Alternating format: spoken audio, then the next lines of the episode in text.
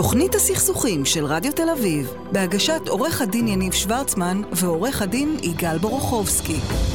ערב טוב, תוכנית הסכסוכים, אני יניב שוורצמן. יגאל בורוכובסקי, מה שלומך? שלום יניב, מה שלומך? אני בסדר גמור. תודה שאישרת לפתוח לי את המיקרופון אתה מההתחלה. רואה, מההתחלה, כל שבוע אתה מקבל עוד הטבה פה בת- בתוכנית. כן, כן, מעריך את זה. אה, תשמע, אנחנו כל שבוע מדברים על אה, דבר גדול וטוב. ואתה יודע שמתחת... היום, היום הפינה הזאת בעיניי הוכיחה לי כמה היא חשובה. ולמה? כי יש משהו ענק שקורה כבר כמה שנים, ולא הכרנו את זה. ולא הכרתי את זה, ופתאום אח שלי שמתעסק בהתנדבות הרבה מאוד שנים, אומר לי, תקשיב, הכרת את, ה, את, הדבר, את הדבר הזה שנקרא Help Me, והאמת היא שלא הכרתי... הלפי. הלפי, כן, הלפי, ולא הכרתי אותו. ו- ו- ולמה שאני אכיר לך אותו? בוא נגיד שלום, ערב טוב לנטלי גיגי, מנהלת פיתוח עסקי בהלפי, מה שלומך? ערב טוב לכם, מה איתכם? מנהלת פיתוח עסקי בארגון שכולו אה, התנדבות, הת- כן? הת- התנדבות, אבל תקשיב, אתם תיכנסו אחרי זה לאתר, כל מי שרוצה, בואי תספרי לנו רגע על הדבר הזה. קודם כל, מעניין אותי לשמוע מי זה אח שלך שעוסק בהתנדבויות ונחשף אלינו, ככה שנדע להמשיך להפיץ את הבשורה. אח שלי זה אבל נדבר על זה אחר כך. לא, אבל אח שלי מכיר לא? אתכם, הוא, יונתן שוורצמן, הוא עבד, אה, יהונתן, עבד בשיל, כאילו, הוא באמת, המון שנים אנחנו גם מדברים, גם בהתנדבות, ולא הכרתי את הדבר הזה. וזה דבר, איזה קטע. דבר מדהים. אז בוא- בואי תספרי אז לנו. נעים מאוד. בואי תספרי אז לנו. אז אה, קודם כל אנחנו פלטפורמה, אנחנו עמותה. אה, אנחנו פלטפורמה להתנדבויות חד פעמיות. אנחנו עובדות גם עם הקהל הרחב, שזה אומר שכל בן אדם שרוצה להתנדב יכול לעשות את זה בצורה מאוד נוחה, פשוט כותבים הלפי בגוגל ומגיעים לאתר שלנו. אה, אנחנו בעיקר גם עובדות עם, אה, אני אומרת עובדות כי אנחנו פשוט רק צוות של נשים, אנחנו עובדות עם עובדי חברות, זה אומר שאנחנו בקשר עם חברות רבות, באמת עשרות חברות במשק הישראלי, מובילות במשק הישראלי. אה, מה שקורה זה שמצד אחד אנחנו בקשר עם רשויות אה, רווחה ועמותות, מקבלות כל מיני מקרים באמת על כל הסקאלה, אה, החל מסיוע במיומנויות מחשב של קשישים ועד ליום כיף עם, עם אנשים עם מוגבלויות, ובאמת כאילו סקאלה מאוד רחבה. אז מצד אחד יש לנו את הפניות שאנחנו מקבלות מצד, מהצד הזה, ובצד השני יש לנו חברות עסקיות שמביאות לנו עובדים מתנדבים שהם בעצם עונים על המענה. אה, וככה אנחנו מתגלגלות ורצות, והשמועה כמו שאתה שמעת עלינו עכשיו, אז השמועה באמת אה, מתפשטת אה, במהרה. הנה, אנחנו- מנסים. לפשט אותה. מה, מה, איך אפשר לעזור? מה... לא, יגאל, אני מסתכל פה באתר, דרך אגב, כנסו לאתר, הלפי, זה פשוט לכתוב את הלפי. אפשר לכתוב בעברית, באנגלית, כן. איך שאתם לא כותבים אפשר מגיעים לכתוב לזה. בעברית, הסעה וליווי, תרומת מוצר, אריזת וחלוקת מזון, סדנאות או הרצאות, סיוע נכון. טכנולוגי, צביעה ותחזוקה, ראיתי הרבה מאוד, הם עושים שיתוף פעולה למשל עם מדרג, שזה של בעלי נכון. מקצוע, ו- וממש יש בעלי מקצוע שהולכים, מתקנים מזגנים וצובעים ועושים כל מיני אני, דברים. אני אהבתי את הסעיף הבא, הפגת בדידות, שזה התנדבות מאוד חשובה. אה, להרבה מאוד. אנשים. כן, זאת בין היתר כן. אחת הסיבות שאלפי שאלפי הוקמה לפני בערך שש שנים. הפגת בדיד- בדידות? ספרי, הפגת בדידות וסיוע לקשישים, יש לנו הרבה אפשרויות שמתנדבים שלנו יכולים אה, להגיע ממש לבתים של אה, קשישים, של ניצולי שואה, לשבת איתם, לשחק איתם בקלפים, לקרוא איתם ספר, סתם לפטפט איתם על קפה. אה, זה משהו שגם ממש חוויה מעצימה למתנדבים וגם אה, מן הסתם, את- אתם יודעים, המטרה שלשמה בעצם התכנסנו, הפגת הבדידות, זה, זה בהחלט עונה על ה... על הצורך. ואתם ותדע- עושים הכל בהתנ- בהתנדבות, אני מבין, נכון? כולכם שם אה, אה, לשם שמיים. אז אנחנו עמותה, לא, אני עובדת לא, ב-LP, העמותה עובדים. העמותה מתפקדת, מה, כן. לא, היא- אה, הרבה ו- מאוד- וכן, לא, אבל אני אגיד לך משהו, תקשיב משהו, יש פה מחקרים של... אה, אתה בא ואומר, אה, מה- למשל ראיתי פרסום של פוסט היום שג'נרל מוטורס לדעתי, אה, נכון. משלמים יומיים עבודה בשנה לעובדים שלהם שילכו להתנדב, הם אומרים להם אתם, עזבו את הכסף, אנחנו מבינים שכולם צריכים פרנסה, אנחנו לא רוצים אה, אה, לפגוע לכם פרנסה, לכו להתנדב, דיברנו על אחריות נכון. תאגידית עם קוקה קולה אז על על על כן, האירוע כן. שלה. ושים הכנס. לב. יש כאן 29 אלף אה, אה, שעות התנדבות שכבר אה, היו במסגרת. העמותה בשש שנים. אני רק אגיד לך כי אנחנו חייבים לסיים, מחקרים, וזה דרך אגב, זה לא לשם, זה, אתה יודע, תמיד התנדבות, זה, האם זה, אתה יודע, האם ההתנדבות גם תורמת לנו, אז גם, לחברות, מחקרים מראים שהחברה שמקדמת התנדבות מרוויחה 83% עובדים נאמנים יותר, 13 יפה. עובדים יותר יפה. יעילים יותר, ו-50% נכון. פחות תחלופה בכוח אדם. זה מדהים שמצליחים להכניס את, זה, את, ה- את הערך הזה, בסדר? את ה, את ה, אז זה דבר מדהים. אה, נטלי, אנחנו חייבים לסיים, אני רוצה להודות לך על הפינה, על ה, על ה, לא על הפינה, אני רוצה להודות לך על, ה- על, ה- על, ה- על מה שאתם, כן, כן, כן, על מה. שאתם. אה, בעיניי אה, אה, זה מדהים, והנה אנחנו אה, מתחילים. תוכנית הסכסוכים של רדיו תל אביב, בהגשת עורך הדין יניב שוורצמן ועורך הדין יגאל בורוכובסקי. ואני רוצה להגיד אה, כמובן תודה אה, לאמרי בן עוזיאל שנמצא איתנו לתפעול הטכני, אה, מסכה ורודה מהממת, ולמי שעורכת ומפיקה אותנו ליה גולדברג שחזרה אלינו אה, אה, עם אנרגיות, ואני רוצה להגיד ערב טוב לרואה החשבון שלומי כהן, ממשרד כהן ראיית חשבון ומייסד שותף במשרד אביבי, כהן הנהלת חשבונות, שלומי ערב טוב, מה נשמע? רואה ערב חשבון טוב, הבית. יניב, ערב טוב יגאל, כן. אהלן. תשמע, אה, אנחנו יכולים לדבר לך על שכירים, על עובדים, בסדר? על כמה סוגיות ש... כל מיני זוויות. מכל מיני זוויות. אה, בואו נתחיל קודם כל אה, אה, לדבר במשהו שהוא חצי שכירים, חצי עצמאים, אבל, אבל זה קיים היום. דרך אגב, במיוחד בקורונה, שהולכים הרבה אנשים לעבוד בבית. זה קיים אומרים, יותר ויותר, ואתה מדבר על, אה, רגע, חשבונית או תלוש, כן? זה השיחה? חשבונית, או- לא, יש לנו כמה דברים, זה, זה התחלת השיחה, קדימה. כן, יש מלא, ומבחינתי אפשר לרוץ על כמה שאלות שאתם רוצים. יאללה, רוץ. עד הסוף. אז השאלה שכרגע אה, בעצם אתם שואלים, זה אם אנחנו, אם עכשיו בא לי מעסיק ואומר לי, אני רוצה להעסיק אותך, אבל יש לך את האפשרות בחירה. האם אתה רוצה שאני אוציא לך תלוש, או אם אתה רוצה ללכת לפתוח עסק ולהוציא לי חשבונית ועל זה אני אשלם לך. אז בעצם, הרבה אנשים מתחבטים במה עדיף. אז הדבר הכי חשוב... עדיף?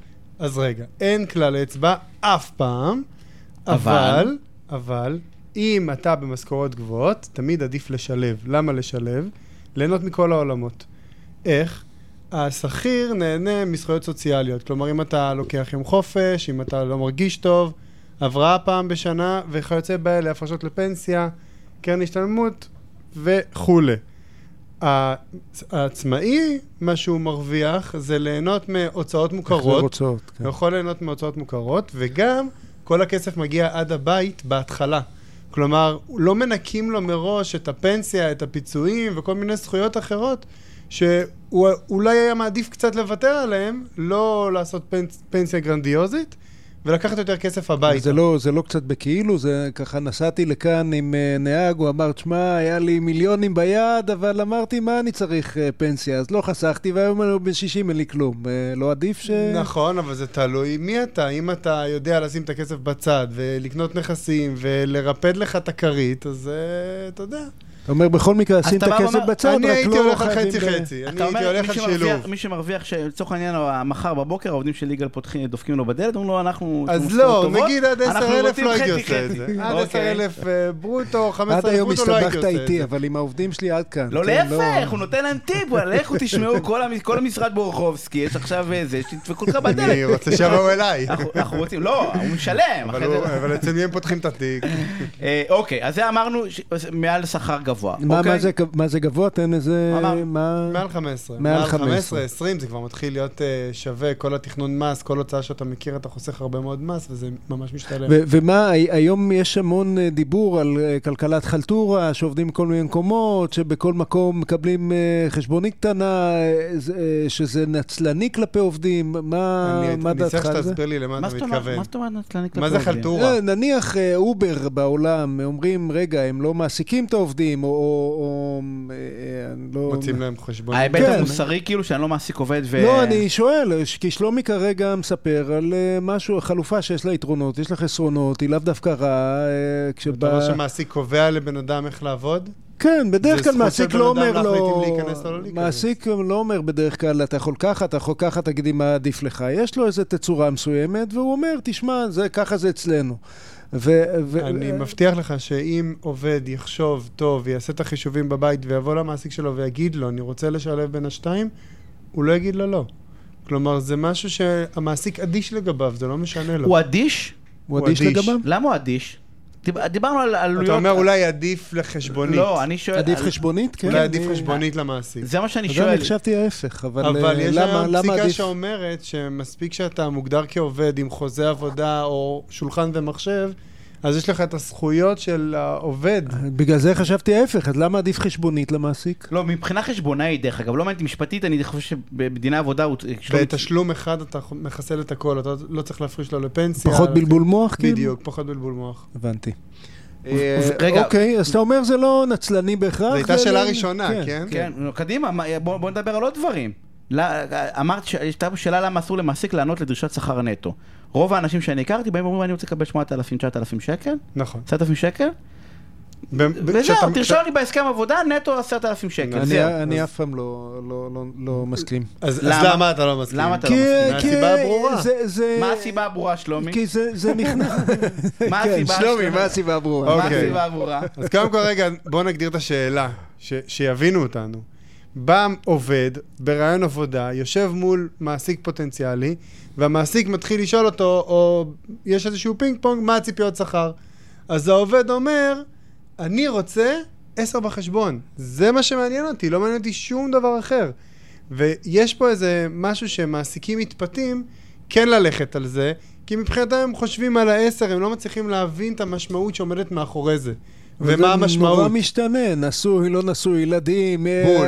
אה, כאילו... בול. אה, אתה לא יכול לדעת... גר באזור פיתוח, גר תל אביב, נכון. ונסיעות, כאילו מה, מיליון גורמים, שהוא, שהוא ינהל את החיים שלו כמו שהוא רוצה, מה... אתה לא יכול, הוא לא, זה, זה זיכויים שמס הכנסה נותן, לא מאיך שאתה מנהל את החיים, אלא מהטבות שהמדינה נותנת לך. בעקבות אתה- דברים כן, שקורים לך. בחיים. אבל אה, לדוגמה, ילד נטול יכולת, זה לא משהו שאתה בוחר בו. זה נ, נ, ילד נטול יכולת? מה? ילד שיש לו איזושהי בעיה רפואית, בעיה אתה מקבל רפואית, איזה שהן הבנתי, הטבות. כן. או... בכל מקרה. אז אה, אה, אני- רגע, אז לא הבנתי, אז אני פעם בא ואומר למעסיק לא כדאי, אבל לעובד כן כדאי.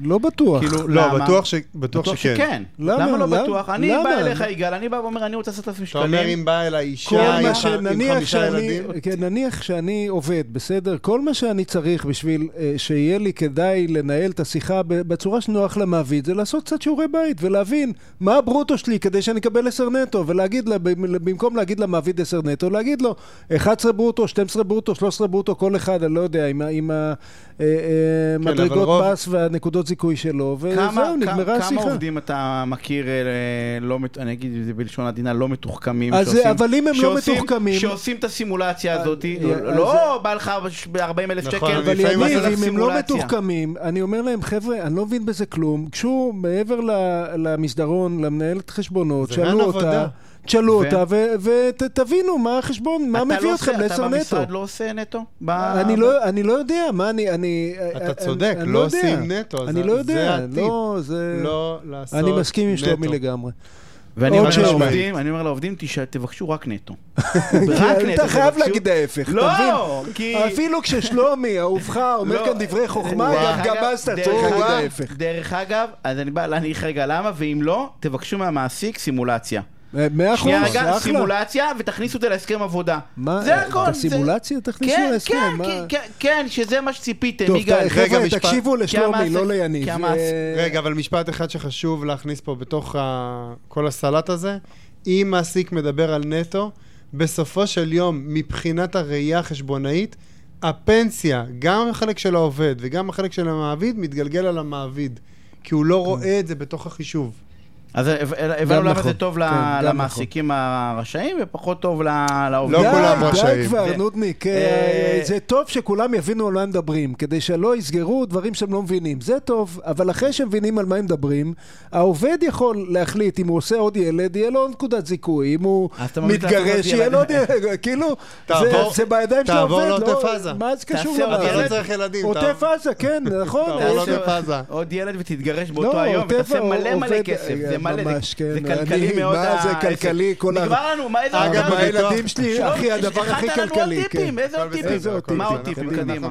לא, עוד, קדימה, מה יש לך? אז יש דבר כזה שנקרא אבטלה סמויה, כל מה שקשור לעובדים. יוצא מצב שאתה כמעסיק אצל יגאל מתחיל... במיוחד. אה, כן? במשרד, אני מבקר אותו פעם. כולם שותים קפה. כן, נו, תמשיך. אני רואה שהזמן שלי אוזל. לא, אנחנו מבזבזים לך אותו, כן, נו. לא, הכל בסדר. אה, אתה- אתה מתחיל להעסיק עובד, אתה עסק קטן, אתה רואה שהוא עובד טוב, אתה מתקדם, אתה מביא עוד עובד ועוד עובד, ואז איפה שאתה מתחיל לאבד את הנקודה הזאתי, שעובדים מתחילים יותר לשתות קפה, מתחילים יותר לדבר אחד עם השני, להסתכל בפייסבוק, אינסטגרם וכאלה, ופחות עובדים.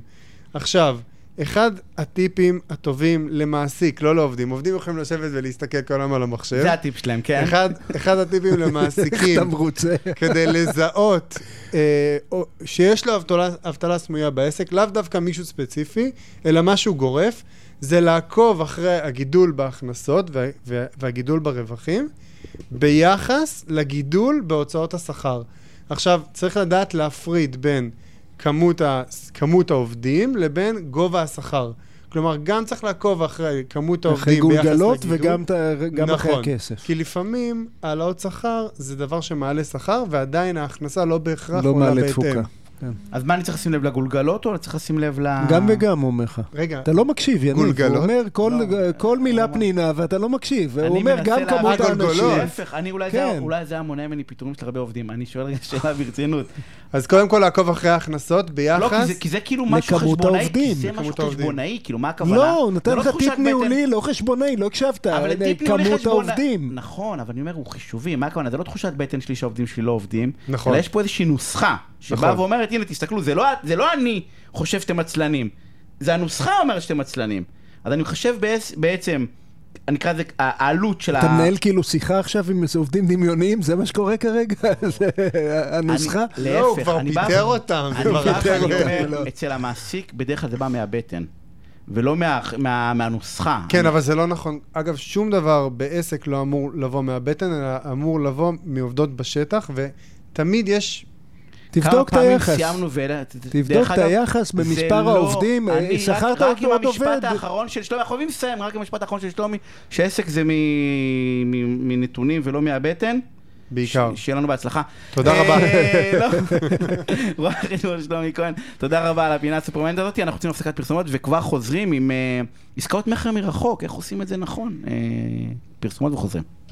תוכנית הסכסוכים של רדיו תל אביב, בהגשת עורך הדין יניב שוורצמן ועורך הדין יגאל בורוכובסקי. ואני רוצה להגיד ערב טוב לעורך דין עידו פרישטה, ראש תחום עסקאות מסחריות במשרד תדמור לוי ושות'. עידו, ערב טוב, מה נשמע? שלום עידו. ערב טוב, היי, שלום. פגעתי בשם, נכון? בול, אתה רואה? ממש בול. תשמע. אנחנו- הולכים, רגע, לא, אמר- תכף נדבר על עסקאות מכר מרחוק, אבל תן- תן אה, 30 שניות על מה זה פרישטה. אה, מאיפה זה מגיע? פריש- פרישטה זה מלאך בפרסית. הופה. כן, אתם לא זוכים להתרשם אה, כי אנחנו בהיריון טלפוני, אבל אני מניח שהייתם מתרשמים. מה, מהכנפיים? לא, מהעילה. אתה רואה כל אחד עם כל אחד מדמיין משהו אחר. את הדמיון שלו למעלה. 30 סנטימטר, 30 סנטימטר הילה מכל צד, אני... או-אה, אנחנו נזמין אותך. אה, בפעם הבאה. בפעם הבאה ש- שהקורונה... רגע, אתה היית אמור להיות כאן, אתה בידוד, נכון? אה, כמו כן, כמו- כן. כמו כולנו, לא, מי שלא... משהו כזה, כן.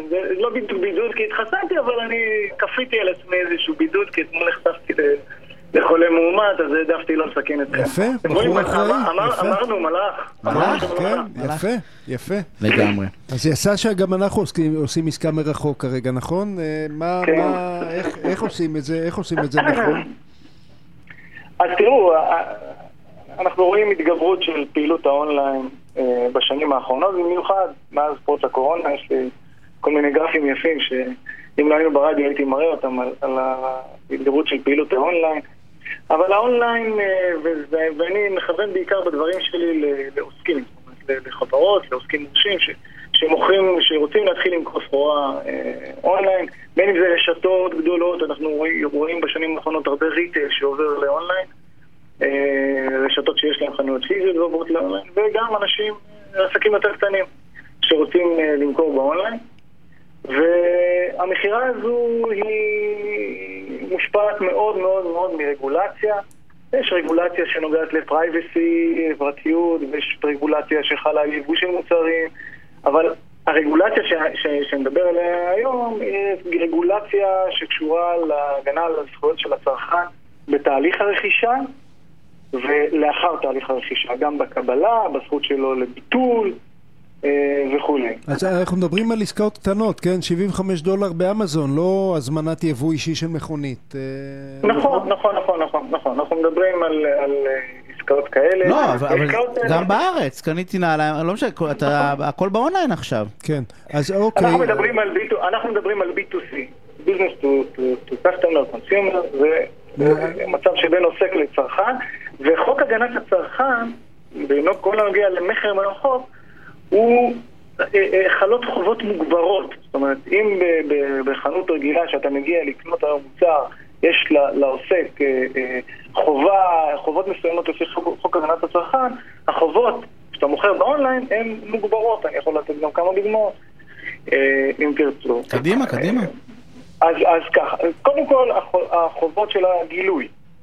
יש חובות, חובות גילוי אה, אה, מוגברות שחלות על עוסק שמוכר באינטרנט, וזה חל פעמיים. הפעם הראשונה זה בתהליך הרכישה. בתהליך הרכישה יש ממש סעיף ב-14ג ש- שאומר את כל הפרטים שאתה צריך לגלות בשלב ההזמנה, כשמישהו מזמין אה, ממך מוצר, סחורה, באינטרנט. אה, אגב, זה לא רק באינטרנט, כן? עסקת מהשכן רחוק יכולה להיות גם באמצעים אחרים. אבל אנחנו בעיקר מדברים באינטרנט.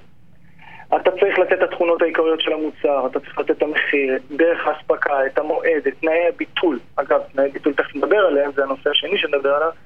אה, אה, את השם ואת התעודת זהות ואת המספר, אתם, אתם יודעים, אנחנו התקדמנו, פעם היו, היית קונה ממישהו ולא היית מוצא אפילו את המספר חצי או את העוסק מורשה שלו, זה היה שם שם מסחרי כזה, והיום זה כבר לא קיים. אתה צריך לתת המון פרטים כדי שבן אדם שהוא לא נמצא בחנות והוא לא יכול למשש את המוצר, יבין בדיוק. בדיוק מה הוא קונה ומה התנאים. אה, ונניח שלא, אה, בית עסק לא עומד בתנאים האלה, אז מה, איזה, סעד יש לי בתור אה, קונה? מה יעשו לו? הסעד שיש לך, הסעד שלך בתור קונה הוא אה, סעד צרכני, האיום על, על, על בית העסק הוא גדול, כי האיום על בית העסק הוא גם מעיצומים, ורשות להגנת הצרכן אה, נוקטת בעיצומים. אה, אנחנו ראינו בשנים האחרונות המון המון עיצומים, גם על, על אי מסירת פרטים באתר. שזה רשות שהולכת 22, והופכת, הולכת. והופכת להיות יותר ויותר עוצמתית, כלומר זה לא משהו נכון, לזלזל. בו.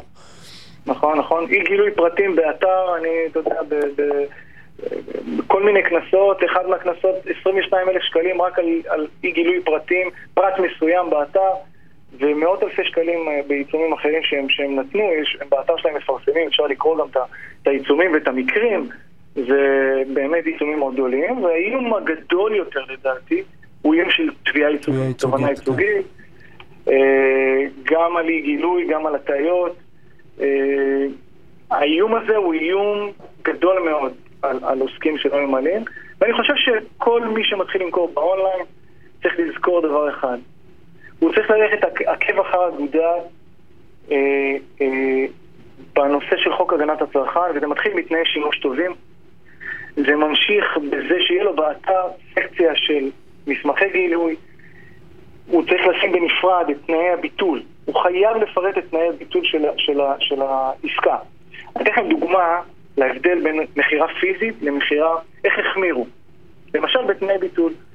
תנאי ביטול, בחנות רגילה, קנית עכשיו מכנסיים, לא מוצאו חן בעיניך, אתה רוצה להחזיר אותם, יש לך יומיים, שלושה, ארבעה, לא משנה מה, זה משתנה לפי חוק הגנת הצרכן, לפי, לפי המוצר. אתה צריך להגיע לחנות, למסור את המוצר שקנית, ולקבל חזרה זיכוי, או לקבל החזר כספי, או להחליף את המוצר, להחליף מידה. במכר מרחוק, ברגע שצרכן מודיע לך שהוא מעוניין לבטל את העסקה, למרות שהמוצר אצלו, אתה חייב להשיב לו את, את הכסף שהוא שילם בתוך 14 ימים. זה לא מותנה, זה לא מותנה בשום פנים ואופן בהחזרת המוצר. ויש מקרים, אני מכיר חברות, מה זאת אומרת, זה לא מותנה בהחזרת המוצר? לא מותנה בהחזרת המוצר. יש מקרים שבהם מה אתה מחייך, אה, יש פה יניב? ביזנס לא, כן, ששומעים. אנשים ששומעים אותנו אומרים יש וואלה, איזה כמה מוצרים שיניב חושב יש עליהם פה איזה כרגע." ביזנס לא רע בכלל כנראה. רגע, אז, אני- אז אני לא מבין, קניתי פריג'ידר מרחוק, אה, אני רוצה להחזיר אותו, חייבים להחזיר לי את הכסף, אה, גם בלי שהחזרתי את המקרר. כן. במקרר זה קצת שונה, כי יש קצת אלקטרוניקה, אבל בואו ניתן דוגמאות יותר פשוטות. קנית אוזניות, גם אם זה באלף שקלים, אה, ואתה לא מרוצה, אתה רוצה להחזיר, חייבים להחזיר לך את הכסף בתוך 14 ימים. הם נותנים את הכתובת, אתה צריך להחזיר את זה, לשלוח את זה בדואר, להחזיר. לא החזרת, הכסף אצלך, הצרכן חייב לקבל את הכסף. איך, איך בתי. העסק יכולים להתמודד עם זה? זה נשמע די דרקוני. למה? לא אנחנו יחזיר- עם ישר, יגאל, לא- הישראלים ידועים כישרים. לפי החיוך שהיה לך כשהוא אמר שאפשר לא עם להחזיר. ישראל ידוע כעם ישר שעובד אה, כמו שצריך. אז איך, איך בית עסק יכול להתגונן? זה נשמע די דרקוני. אה, הוא יחזיר את הכסף בלי שמחזירים לנו את המוצר? זה, זה באמת קורה בעולם האמיתי? כן, מישהו, מישהו סיפר לי ש, ששלחו להם גם משהו אחר. אני לא, לא רוצה להגיד בריאיון מה שלחו להם, מה שבן אדם שלח להם, אחרי שהם החזירו את הכסף, הוא שלח להם משהו אחר, במקום המוצר. אז עכשיו לך תתמודד ותתבע את הלקוח. זה אה, עסק ש, ש, שמתחיל מוצר, לקוחות. על, על 500 שקלים, זה, זה כבר הופך להיות לא... תראו, הפער שה, שהרגולטור בא להתמודד איתו זה הפער של האמון. כשאתה הולך לחנות ואתה קונה מוצר, אתה מרגיש אותו, אתה ממשש אותו, אתה מודד אותו, אתה רואה אותו, אתה מבין מה אתה קונה, ויש פערים כשאתה קונה את זה באונליין, שניסו להגן על הצרכנים בנסיבות האלה. תגיד, כשה, כשאנחנו מחזירים, אה, חייבים לבוא לקחת מאיתנו, או, ש, או שאנחנו צריכים אה, לשלוח או ללכת או להחזיר לבית העסק? כאילו הזמנו באונליין, אז הזמנו מהכורסה בבית שלנו, גם הביטול הוא מהכורסה בבית שלנו? זה, תל, זה תלוי, זה תלוי, זה תלוי. זה תלוי. אה, אם הביטול נעשה בתוך 14 ימים כי התחרטת, אז גם יש אה, ביטול וגם הוא צריך להחזיר אליך. זה תלוי בסוג המוצרים, יש תקנות מסודרות. אני אתן לכם עוד דוגמה להבדל בין, אה, מכירה פיזית לאונליין בנושאים של הביטול. יש יש חובה, יש זכות לצרכן להחזיר מוצרים אחרי, בתוך 14 ימים, לפעמים גם זה בתוך יומיים, תלוי במוצרים. אה, יש לו זכות להחזיר מוצרים. ויש חריגים, למשל מוצרים פסידיים, מוצרי מזון, הלבשה תחתונה, לרבות בגדי ים, אי אפשר להחזיר. גם לא בתוך 14 ימים. החוק לא מחייב חנות לקבל. באונליין החריגים האלה לא מופיעים. זאת אומרת, אתה יכול להחזיר את התחתונים באונליין. אתה מבין? אבל יש בזה היגיון. אה, בדיוק, מה- שאמרתי, ועכשיו אתה, אתה יכול להתחיל להבין את ההיגיון. תשמעו, הוא לא ראה את זה, הוא לא זה, מנסים לגשר על הפער, אבל יש פה לקונה. אני- רושם את הנימוקים, עידו, תן עוד נימוקים, הוא לא ראה, הוא לא את כל ה... זה. עידו, תקשיב, אנחנו יכולים לדבר על הנושא הזה שהוא סופר מעניין עוד הרבה זמן, אבל אנחנו חייבים לסיים את הפינה. אה, אז אנחנו נעשה איזה follow-up על בכלל כל עסקאות, אה, רק, רק נגענו, למשל, תמיד תנאי התנאים ב- באתר, מי קורא אותם? אתה קורא, אי פעם קראת באתר אז תנאים? עידו אומר שזה גם לא מעניין לקרוא. אתה לא, יכול אבל הוא אומר שחייבים, לקבל אה. את הכסף, אתה יכול לא להחזיר את לא המוצר. החיים שלך אבל תלוי אנחנו- נעשה פולאפ לנושא הזה, עורך דין עידו אה, חוץ. מתחתונים. אלא אם כן קנית אותם מרחוק. עידו, עידו המלאך. כן. עידו המלאך, עידו הפרסי. המלאך, כן, ממשרד המלאך התדמור המלאך. פרישטה. תודה רבה, משרד רבה. לבישות. תודה רבה. הפסקת פרסומת, אנחנו חוזרים לפינה... אה, פינה מיוחדת. פינה מיוחדת על אמת ושקר עם שני מומחים, יהיה מעניין אם כדאי לכם לשקר, כדאי לכם להגיד אמת. נראה לי שאנחנו נהיה חלוקים על, אה, על, על העניין הזה, יש לי תחושת בטן קטנה כזאתי, הפסקת פרסומות וכבר חוזרים. תוכנית הסכסוכים של רדיו תל אביב, בהגשת עורך הדין יניב שוורצמן ועורך הדין יגאל בורוכובסקי. ולפינה הבאה, אנחנו הולכים לדבר, יגאל, על, אה, על נושא של אמת ושקר. אה, אני, אני אגיד קודם כל ערב טוב לדוקטור עופר גרוזברד, אני מקווה שאמרתי את השם נכון, פסיכולוג קליני ומחבר הספר, האבולוציה של החשיבה מתקופת התנ"ך ועד לעת החדשה, בהוצאת הספרים של אוניברסיטת בן גוריון שבנגב, מה שלומך עופר? תודה, תודה, ידיב ויגאל, כן, אני איתכם. תשמע, אנחנו, שלחת לי, אה, לפני כמה ימים הייתה כתבה על, אה, על איילת שקד, שאמרה שעלינו להכיל את המתים. כן. ובכתבה הזאת אמרו אה, שאנחנו לא בנויים לאמת הזאת, כאילו שאנחנו לא רגילים לפוליטיקאים שאומרים את האמת גם אם היא כואבת. כן, היה כתוב שהיא עשתה טעות קשה, היא אמרה לנו את האמת. כן, בדיוק. והייתה עוד, רופאה מהדסה עין כרם לדעתי, שבאה ואמרה את האמת מבחינתה, שהיא לא מעוניינת לטפל במי שלא מחוסן. בסדר? היא באה ואומרת, אנחנו רואים מה קורה פה, אין הצדקה שנהיה מטו- מטופלים. אה, ועופר, אני רוצה לשאול אותך, אה, אה, מונחי אמת, כאילו, בא לי לשאול אותך, כדאי לשקר? רגע, רגע, אבל תן- תן לו לספר קצת על עצמו, כי אה, חלק לא. מכירים אותו, אז... אה, בוא, בוא נתחיל, תראה, בוא, בוא, השאלה באיפה להתחיל טוב. אז אמרתם שאני, מילה או שתיים רקע, אמרתם שאני פסיכולוג קליני, אני כתבתי חמישה ספרים של סדרת, זה נקרא סדרת הצופן התרבותי של אוניברסיטת בן גוריון, ואני מאוד עסוק בצורות חשיבה השונות של התרבויות. אה, בהקשר שלנו זה כמובן אנחנו והערבים. עכשיו, זה נורא רלוונטי למה שאמרתם. אה, כולם משקרים קצת או הרבה, אבל בעצם, אני, אני לוקח את זה רגע באיילת שקד וכן הלאה, תכף אני אחזור לשם, אבל בעצם אה, אה, החברה בערבית זה חברה ש... בוא נגיד, האמת זה בית מקדש שלה, זה המקדש שלה. למה זה המקדש? זה אמת, זה מדע, אמת, זה, זה כל החמש מאות שנה, שנה האחרונות של העת החדשה במערב שהתפתח המדע. אז המדע זה אמת, כי מה זה מדע? זה משהו שאני בודק ואני צריך להיות כנה עם עצמי ויכול להראות לאחרים, יש פה ערך של אמת, כמעט משהו אוניברסלי. אחרי דונלד טראמפ אתה עדיין יכול להגיד שאמת זה המקדש לחברה המערבית? אתה שואל אותי שאלות קשות, אבל רק שנייה, תן לי רק לגמור את הרעיון, כי אחרי זה אתה תסבך אותי ואולי תצליח. אז רק, אז רק רגע. עכשיו תראה, כשאנחנו הרבה פעמים מדברים עם העולם הערבי, אנחנו אומרים הם שקרנים, אי אפשר להאמין להם. אה, הם באמת הרבה יותר משקרים מאיתנו. כעובדה, חברות מסורתיות קולקטיביות, ופה צריך להבין, הערך החשוב שלהם זה לא אמת, אלא קשר. זאת אומרת, אם אני צריך לשמור על קשר, אני חלק מקבוצה, אני לא אינדיבידואל, נכון? האינדיבידואציה 500 שנה האחרונות של העת החדשה, אדם נפרד מהקבוצה, אני לא אינדיבידואל. אם אני חלק מקבוצה והמנהיג אומר שלא הייתה שואה, לא הייתה שואה. או השואה הייתה לא שישה מיליון, יותר חשוב לי להתאים את עצמי למנהיג. רגע, זו, זו דעתך האישית או שזה לא, לא, לא, מוכח אני מחקרית מוכח. שחברות אה, מערביות, חברות מערביות משקרות פחות מחברות ערביות? זה- מוכח, במיליון מחקרים, אבל כל אחד גם יודע את זה. זאת אומרת, כל, אם תביט מסביב, זה לא רק החברה הערבית. תביט על הסינים מול האמריקאים, תביט על היפנים מול, אה, לא יודע, באוסטרלים, או המלזים מול האוסטרלים. אה, זה הוכח, אנחנו גם יודעים את זה כולנו, לא צריך להוכיח את זה. זאת אומרת, כל אחד, כל אדם שיש לו עיניים בראש. אבל אני רוצה פה להפוך את הסיפור קצת, זה החלק המעניין. אני רוצה להגיד לכם שאנחנו, אה, אם אנחנו נבין את העומק של העניין, ואני לא אוכל בשתי מילים להסביר לכם, שיש פה שתי פרדיגמות של חשיבה עמוקות ומאוד שונות, שאחת מרוכזת בעצמי והשנייה בקבוצה ובאחר, וזה גורם לחשיבה לגמרי שונה, זה לא יכול להסביר בכמה מילים, אבל אני כן אגיד לך למה אנחנו אומרים שהם שקרנים, הם באמת משקרים, אבל הערך שלהם הוא קשר. זאת אומרת, אם, כדי להתאים את עצמי לקבוצה, כדי לרצות, אני מותר לי לשקר. ואם תבוא לבחור, לערבי, ותשאל אותו מה שהיה באמת, אסד אמר שהשואה לא קרתה כמו שהיא קרתה, או לא בדיוק ככה כמו שהיהודים מספרים, ותשאל את הסורי, מה אתה באמת חושב? הוא יגיד לך את התשובה, אם הוא יוכל, הוא יגיד לך את התשובה הפנטסטית, הוא יגיד לך, באמת זה מילה שלך. מה זה באמת? לא כל כך חשוב לי מה היה באמת. אני לא כל כך יודע, זה לא כל כך מעניין אותי אפילו. יש לי מנהיג. זאת אומרת, כשאנחנו אומרים שהשני שקרן ברמה של החלטות, במשא ומתן, אנחנו צודקים, אבל אנחנו לא קולטים שיש פה ערך אחר של קשר.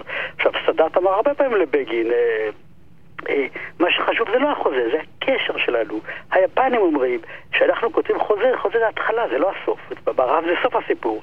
אז יש לנו חוזה, ואצל היפ- ואצל היפנים זה התחלה. אה, אז גם חוזה אתה יכול להגיד זה אמת ושקר.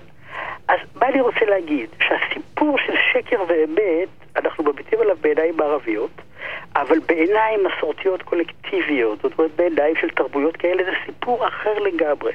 רגע, אני, אני, אני פוגש בגישורים, אה, אני פגשתי הרבה יהודים שקרנים והרבה ערבים. אה, מאוד אמינים, אז אה, לא יודע, מה- שאמרת כרגע נשמע, נשמעת לי הכללה כזאת. לא, זה הכ- זה הכללה, אתה צודק בטוח, אבל הכללה לא נכונה. יש הרבה הכללה, הכללה זה סטטיסטיקה, וזה, עכשיו, זה, זה, מה שאני אומר לך זה מוכח. עכשיו תראה, אה, זה שיש יהודים שקרנים זה ברור, זה שיש ערבים אמינים זה ברור, אתה צודק, ועדיין כשאתה מביט על קבוצות גדולות, אוקיי? תשמע, אה, 50% מ- מ- מהמוסלמים בעולם חושבים או טוענים שספטמבר 11 זה משהו שהאמריקאים עשו לעצמם כדי להאשים את העולם הערבי. מה, אני צריך לחדש לך שזה לא אמת? שזה אה, חשיבה קונספירטיבית? אה, אבל השאלה אם זה לא נכון לכל קבוצה, בסדר? ש- שיש לה איזה שהן אה, אמונות, אה, הנה תגיד לי למשל... אתה, ת- אז, אה, בוא נשווה. אז אה, גם פה יש קונספירציה שרצח רבין לא היה ככה כמו ש... נכון, אז יש לנו, יש לנו הרבה מאוד דיונים, כל אחד יש איזשהו, המכחישי חיסונים, אני יודע, או... יש עכשיו, שהם- כן, די הרבה, בעולם הישראלי. שחושבים שחיסונים. זה קונספירציה עול- עולמית, אה, שמסתירים מאיתנו את האמת. לא, אה, עזוב רגע את החיסונים. שלי, בוא ניקח את זה רגע לחלק הפוליטי. נפלא, אם 50% מהאנשים פה יגידו שהרצח רבין לא היה כמו שהוא היה, אני מתפטר, אני לא... אני, אני, אני, אני לא יודע מה, אני מרים ידיים ואני הולך, לא יודע מה אני הולך לעשות. אני טוב שזה לא ככה, יש מיעוט של המיעוט, אז זה באמת עניין סטטיסטי, אבל עניין סטטיסטי מובהק. זאת אומרת, זה מובהק. מובהק, זה אומר, אתה יודע מה זה אומר, המאזינים שלנו יודעים מה זה מובהק. זאת אומרת שזה פחות מחמישה אחוז אה, טעות יכולה להיות פה. דוקטור, דוקטור גרודבט, אנחנו חייבים לסיים את הפינה הזאת. אה, את הנושא הזה, אז תודה, תודה רבה מאוד על ההשתתפות שלך. אה, ותכף לפני שאני אומר ערב טוב, אני אגיד ערב טוב לגיא. פעם הקודמת טעיתי בשם המשפחה שלו, רגע גיא, תן לי, אני התמודדתי, שלחת לי באנגלית. גיא ברוקס. ברוקס. ברוקס, איזה, ש... איזה שמות יש לנו היום מיוחדים ב... קדימה, אה, אה, תסביר, תסביר את עצמך, מה זה ברוקס? מאיפה זה מגיע? ברוקס זה טורקי, זה מגיע מהמילה ברקה, שזה ברכה. ברכה? אה, יש לנו, היה לנו מלאך היום. וברכה, איזה יפה, תוכנית. היה שווה להתעקש. אז, אז... גיא הוא חוקר בתורת ההחלטות ומרצה בכיר במרכז האקדמי רופין. אה, יצא לי מפעם לפעם להרצות בכיתה שלו. נושא סופר מעניין תורת המשחקים, ההחלטות, המשחקים, ה... אני עכשיו רוצה לקפוץ ישר, כי אין לנו המון זמן ואני יודע שתגיד לנו דברים מעניינים. אנחנו מדברים על אמת ושקר. אני חושב שמפעם לפעם טוב לשקר, או שלא, זה לא עניין של טוב או רע. אני חושב שמפעם לפעם, אני החלום שלי, זה לא לשקר אף פעם. אוקיי. ואי אני- אפשר. למה, למה שלא תגשים אפשר, אותו? כי אני- כי- יניב, כי אני לא- בעד להגשים לך חלומות. את- אני, אה, כי אני לא מצליח למצוא דרך שבה אני לא אפגע ב- באמת שלי. היחידה זה- שאני לא משקר לה, היחידה שאני אומר לה את כל האמת, כן. הכל, כן. זאת מיכל, למה? לא מצליח, כי, למה? כי זה אני לא פוגע יודע, בה מדי פעם? שנייה, רק אני יודע שהיא תכיל את הפגיעה הזאת, אני לא בטוח אוקיי. למשל שאנשים מסביבי יכילו את הפגיעה הזאת, אבל גיא, למה אנחנו, כאילו יש סיבה שאנחנו משקרים? אתה לא חייב להגיד את כל האמת, אבל למה לשקר, יניב? שקצת שקרים לבנים זה תמיד טוב, בוא נתחיל מזה. תודה גיא, תודה, אתה יכול להמשיך לדבר עכשיו. על שקרים, על שקרים יותר גדולים. אז לפעמים יש לך אינסנטיב, תמריץ מאוד גדול? לשקר. כן, למה? כן, כבר בתור ילד קטן, הילדים מתנסים בשקר בגיל צעיר. כי הם מבינים שיש מילה אחת שהם יכולים להגיד שתוציא אותם מכל הצרות ש... שיכולות להיות להם. זה כלי שמדהים אותם והם מנסים להשתמש בו בכל מיני דרכים. בהתחלה הם מאוד גרועים בזה ולאט לאט הם ככה משתפרים, אבל הם עוד לא הבינו שזה לא בסדר, ואז אתה מלמד אותם, ובתור מבוגר, הסכנה הכי גדולה בשקר כזה היא כמובן להיתפס. זאת אומרת, אם אין לך את הרגשות אשם, ויש אפילו קוראים לזה השפלה שבשקר, מה שהוכח מחקרית שיש, אבל לא לכולם, אז אם אין לך את זה, אז הדבר היחיד שמונע ממך לשקר זה תסביר, תסביר, אה. תסביר מה הוכח מחקרית אה, כדי שזה מעניין את יניב. אה, מה זה אומר השפלה? מה מה לא, בוא הנזק? נתחיל בזה. אנשים, יש להם אמ, איזשהו מוטיב, איזושהי מוטיבציה פנימית להגיד את האמת. לא לכולם, אבל לרובם, יש איזושהי מוטיבציה פנימית להגיד את האמת.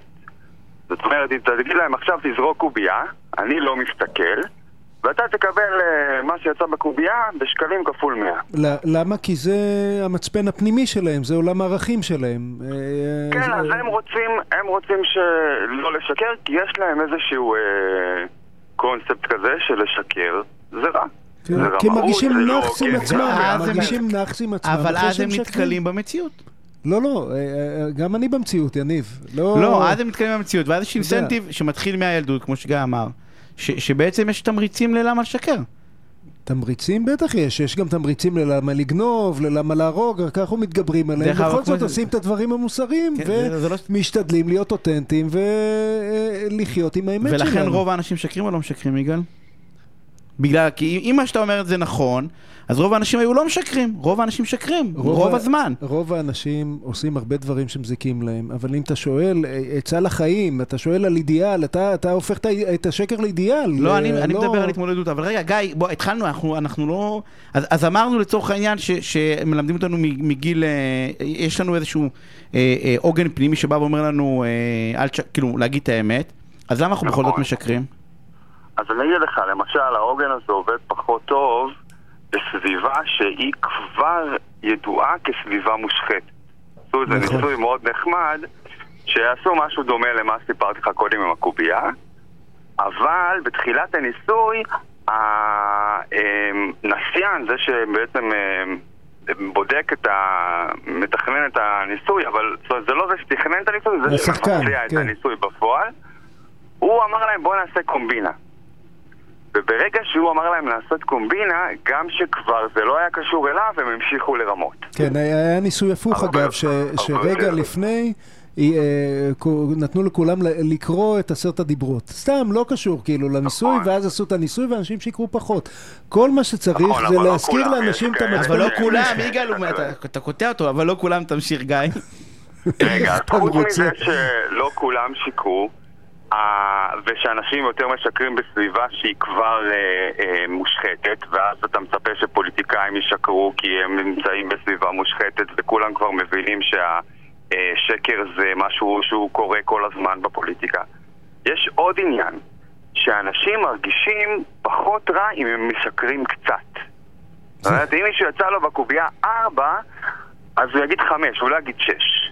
שלוש שתיים, אז הוא יגיד ארבע, הוא לא יגיד חמש. הוא יגנוב מסטיק, הוא לא יגנוב... הוא יגנוב עפרונות כאילו מהעבודה, הוא לא יגנוב כסף מהקופה. לא היה לי חוסר מזל, יצא לי שתיים, בוא נגיד שהיה לי קצת יותר מזל, והייתי מקבל ארבע, אני לא עכשיו גרידי ואני רוצה שש.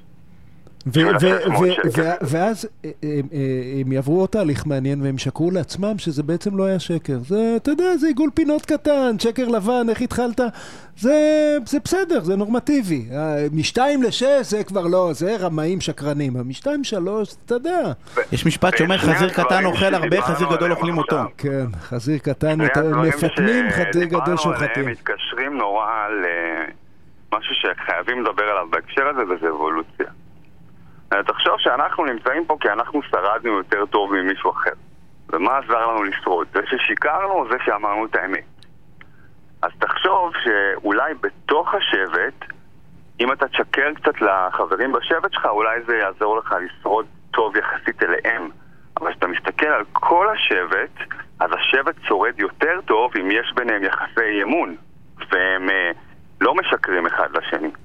וזה הדינמיקה המאוד מעניינת של האבולוציה שהביאו אותנו לאן שאנחנו היום. שיש חלק שהם יותר שקרנים וחלק שהם פחות, שאנשים משקרים רק קצת, שהם משקרים בסביבה שהיא מושחתת, אבל פחות משקרים בסביבה שכולם מסביבם אמינים. אז מה, אז. מה, אז מה בסוף, יניב? אתה מציע לכולם שקר, אבל קצת, זה, זה מה שאתה ממליץ? לא, אני מציע לכולם לא לשקר, אני רק לא חושב שזה אפשרי, זה הכל. לא חושב שזה אפשרי? לא, אני חושב שזה לא אז אתה אפשרי. יודע מה, בוא, בוא נעשה ניסוי, בסדר? אבל- הנה וואי. עוד, ניסוי. אנחנו היום ביום שני. עד לתוכנית הבאה, תבחר יום אחד, יום אחד השבוע. ביום הזה תהיה קיצוני, תגיד רק את האמת, כל הנזקים שיגרמו לך באותו יום עליי, בסדר? אני אני משפה אותך. ותבוא לספר אני- בשבוע אני- הבא אני מה קרה אני בניסוי. רוצה לשאול אותך שאלה, יניב. יש אתה לנו מספר משפט. כן. אתה מספר סיפור עכשיו. והסיפור הזה קרה לפני שלושה שבועות, ואתה רוצה ככה שיהיה מעניין. אז אתה אומר שזה קרה אתמול. ולא רק שאתה זה, אתה קצת מוסיף. אתה סיפרת ש... אה, הלכת לאיזה טיול, אז אתה קצת מקצין, שההר היה יותר גבוה ממה שהוא היה באמת, שהסיפור יהיה מעניין. אז יש בזה משהו רע, אתה עושה איזשהו נזק, אתה קצת... אה, לא, כל האינסטגרם אבל זה. שקר אחד גדול, כל הפייסבוק שקר אחד גדול. אנחנו מתעממים כאילו ההר גדול, כי כולנו כאילו רוכבים על גל זה, מבשלים אוכל נהדר, שבפועל הרוב נשרף לנו, לא וכולנו. נוסעים ברכבים. לא משתלם אבל- אף פעם, אנחנו, תמיד חייבים, ניזוקים, זה, רווחים לטווח קצר, לטווח ארוך אנחנו... בפייסבוק אתה אפילו לא מאמין לעצמך. גיא, אנחנו, נביא אותך עוד פעם, אנחנו נביא אותך, גיא, תודה רבה על השיחה הסופרמנט הזאתי. אה, יגאל, אני רוצה, בכיף, ל- בכיף. אנחנו חייבים לסיים. רגע, אבל אתה לוקח את. הניסוי? אז תגיד כן, תגיד כן, זה לא ארוך. אני את הרוב אומר... אה, יום רביעי. אתה יודע מה, יאללה, כן. יום רביעי. חצי דקה, תודה רבה ליאיר גולדברג יום שערכה והפיקה, בגם את שהחליף את אימרי ונמצא איתנו לתפעול הטכני, יגאל. עכשיו אני לא אשכח את דני סידס שנמצא אחרינו, הכוכב. ויש לו תוכנית מה זה מעניינת, אז תישארו ותקשיבו. ויגאל, ויום רביעי, כל מי שפוגש את יניב שידע שהוא אומר לו את האמת, אני בים, תיזהרו. אני רק בים, כל היום אני בים. אה, תשמרו על עצמכם, לכו, תתחסנו מי שצריך ויכול, אה, ואנחנו נתראה ביום שני, שבוע הבא בשמונה, ביי.